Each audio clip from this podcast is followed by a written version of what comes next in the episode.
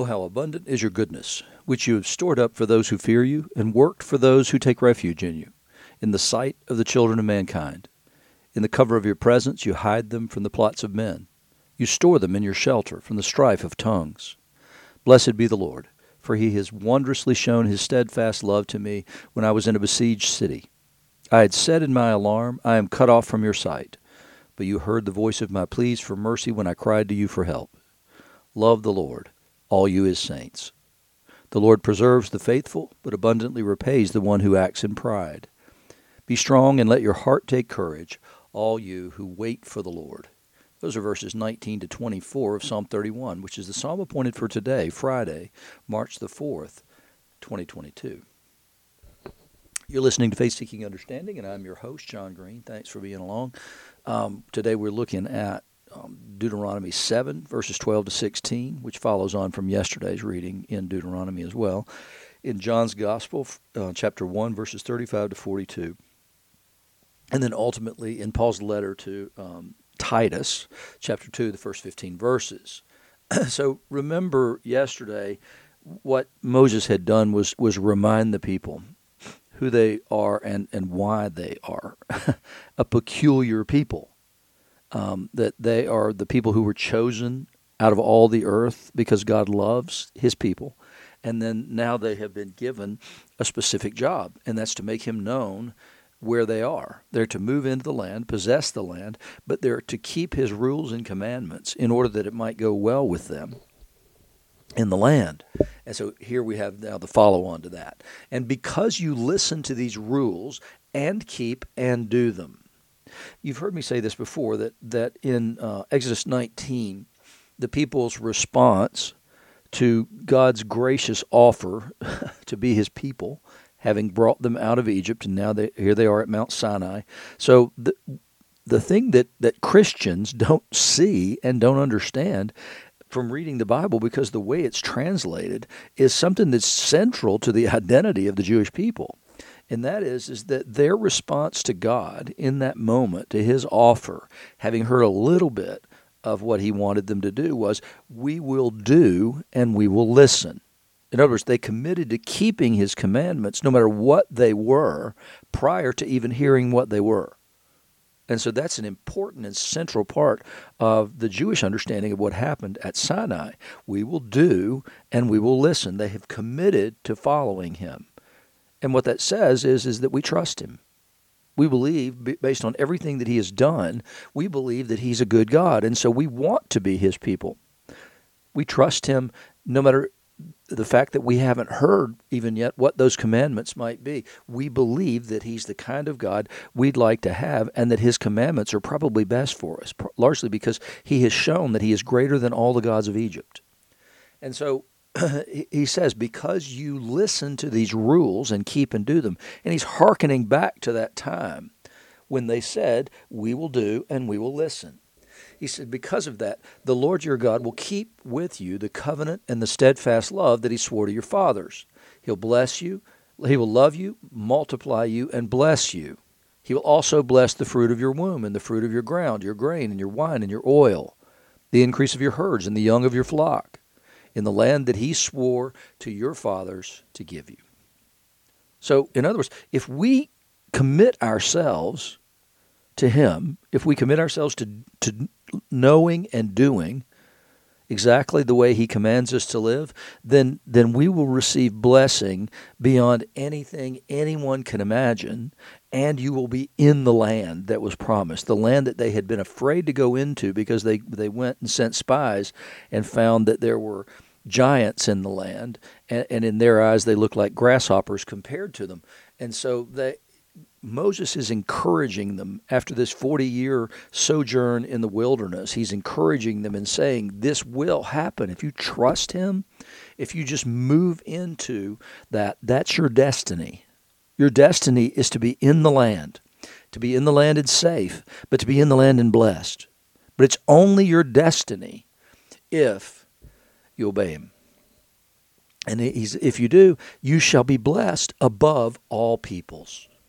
I mean, the promise is there, and, and it's the same Lord now who has sustained these people in the wilderness for the last 40 years. So they know that they can trust Him and that no matter what sin they have committed along the way, yes, they've experienced His judgment and His wrath, but He has continued to be with them through all those journeys in the wilderness. They were not actually wandering, He led them the entire way with His presence in a pillar of uh, cloud by day and a pillar of fire by night.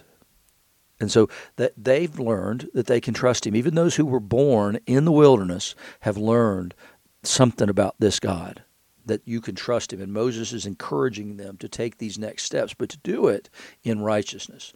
There shall not be male or female barren among you or among your livestock. The Lord will take away from you all sickness, and none of the evil diseases of Egypt which you knew will he inflict on you, but he will lay them on all who hate you. So he's promising health and wealth. Right? I mean that's exactly what Moses is saying is, is that if you do the all the things God told you to do, if you obey him and, and, and stay faithful to him, then he will bless you in ways that nothing and no one else on earth is blessed. in fact, you'll be free from the sicknesses and diseases that, that are in Egypt, which would indicate that those are a judgment of sorts. And so maybe we need to consider this pandemic for the last two years something about God's judgment. you shall consume all the peoples that the Lord your God will give over to you. Your eye shall not pity them, neither shall you serve their gods, for that would be a snare to you. And that, as I told you yesterday, that that's exactly how chapter seven begins. It begins by saying, "Don't intermarry, destroy the people who are in the land, utterly destroy them, leave nothing behind." They would be a snare to God's people, and and it's similar to cleaning out the wild beasts. I mean, God's God's taking ownership physically over the land and is is telling them to be the one to throw these people out and to, to remove them from the place. Don't make treaties.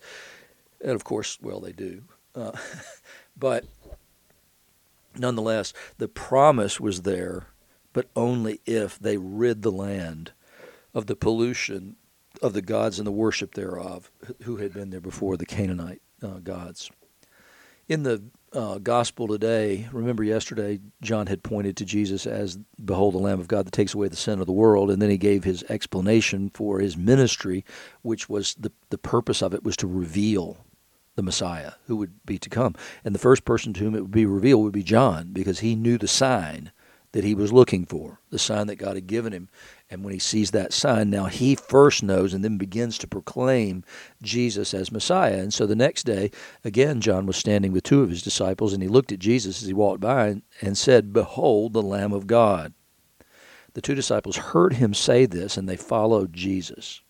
So it, the, John's job was to point people to Jesus. And so these two disciples said, "Well, if John says that's who it is, then why would why would we continue to be John's disciples? I want to know more about this one that John's pointing to." So the, they heard him say this and they followed Jesus. Jesus turned and saw them following and said to them, "What are you seeking?" And they said to him, "Rabbi, which means teacher, where are you staying?" That's what you want to know? You know, go to Yelp, go to TripAdvisor, go to wherever and get your information about where I'm staying. Really? That's what you wanted to know? And but they they don't know how to address him, and it's obvious that they don't. They they come up with rabbi because well that'll work because he teaches. So we're going to call him teacher. But that's not what they were seeking. They were seeking to know something about this Lamb of God, but they were too startled probably to respond well and to respond truthfully, which is to say, what we're seeking is eternal life and what we're seeking is Messiah. And so he said, Come and you'll see.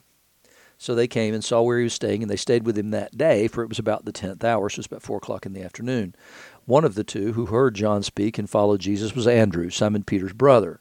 He first found his own brother Simon and said to him, We've found the Messiah, which means Christ or anointed one he brought him to Jesus. Jesus looked at him and said, You're Peter, the son of John. You shall be called Cephas, which means Peter. Petra, rock, all of those things uh, are implicit in that term. And so, w- what's Andrew's first response is to go get Peter and bring him to Jesus. Why would he do that? Well, it's probably because Peter was searching for Messiah. That's what they were actually seeking. And we know that because that's exactly what Andrew says they found. We have found Messiah. So it's it's that's what they were seeking. They were seeking Messiah, and now, having spent the day with Jesus, they've come to the belief that He is, that He is Messiah. And so it's it's a powerful statement. But what does it mean? I mean, at this early stage, uh, they don't know. They certainly don't know what it's going to mean for Jesus. They have no earthly idea because they're still thinking in terms, obviously, of this earthly king, one who is to come and to restore the glory of the kingdom. And and he did. And he's extending it throughout the earth by the power of his holy spirit in the going forth with those who are uh, called to his name. So you see this here the the very first thing that Andrew felt to do was to go get Peter and tell him we found the Messiah. So he was convicted and convinced after this one audience with Jesus that they had indeed found the Messiah and so the, the most important thing then is to bring other people to that Messiah, to that Savior. And it's, it's important, and it continues to be important for us. Is it the thing that we have to do to tell others about Jesus? Do we find him altogether lovely, altogether wonderful? In the Titus passage, remember what he's giving is instructions to Titus. Titus is one who he left behind on the island of Crete to organize the church there. And so what he's doing is he's giving him um, the instructions for how to do that and, and the right people to choose. But he's also here going to give advice for Christians of all um, in all situations, let's say, um, how to conduct themselves. And it's the same thing that John did uh, when people came to him after he baptized him and said, "What do we do now?" And John would say, "Well, if you're this kind of a person, then then don't do this, and if you're this kind of a person, don't do this, and if you're this kind of a person, don't do this." So it's, it's how do I apply the good news? How do I apply my forgiveness? How do I apply my salvation to my to my situation? And so that's exactly what he's going to come into. He says, he says, as for you, Titus, teach what accords with sound doctrine. Be really careful what you teach and how you teach. It's important to do that. It's important that you do this because you're going to come in for stronger judgment if you're leading people astray. And, and I'm always aware of that. And I try to be careful about that. Um, older men, he says, are to be sober minded, dignified, self controlled, sound in faith, in love, and in steadfastness. Older women, likewise, are to be reverent in behavior, not slanderers or slaves to much wine I, I don't know if that was a problem in Crete or whatever, but the slaves to much wine thing, um, it, it just seems an odd thing to add in there for older women when he doesn't say anything like that about the older men. But but he says the the young the older women are to teach what is good, and so train the young women to love their husbands and children, to be self controlled, pure, working at home, kind, and submissive to their own husbands, that the word of God might not be revi- reviled. And it's, it's important that our characters speak the goodness of God and speak of the salvation that we have received and the Holy Spirit leading and guiding us. There should be something different about the conduct and character of God's people who have God's Spirit. There absolutely should be. There should be a distinction between us and the world. There should be the aroma of Christ about us in every way. We we we should be the people who whose lives can be examined. It's important that we that we understand that that our lives actually matter because we are 24 hours a day, 7 days a week representatives of the living God who has given us life in Christ Jesus. So whatever we do and whatever we say and all the things of our lives matter. It, it, it, we're His ambassadors always. When people look at us, they should be seeing Christ within us. It's important that we always keep that in mind. Likewise, urge the younger men to be self controlled. Well, that is not exactly the forte of young men. Show yourself in all respects to be a model of good works. In other words, let them look to you to understand what it means to live as a Christian. And in your teaching, show integrity, dignity, and sound speech that cannot be condemned, so that an opponent may be put to shame, having nothing evil to say about us. So Paul is is saying, uh, remember uh, back just a few weeks ago on the Sunday podcast, I talked about Jesus getting up in the synagogue at Nazareth and reading from the scroll of Isaiah and say, "Today it's been fulfilled in your sight." What he was saying was, "Is that that look at me and watch me, and and and see if you don't see me do all these things." And so, what Paul is saying to Titus is is that that we have to be those people all the time, whether we like it or not. People are looking to us and evaluating our claims about Jesus. Bondservants are to be submissive to their own masters in everything.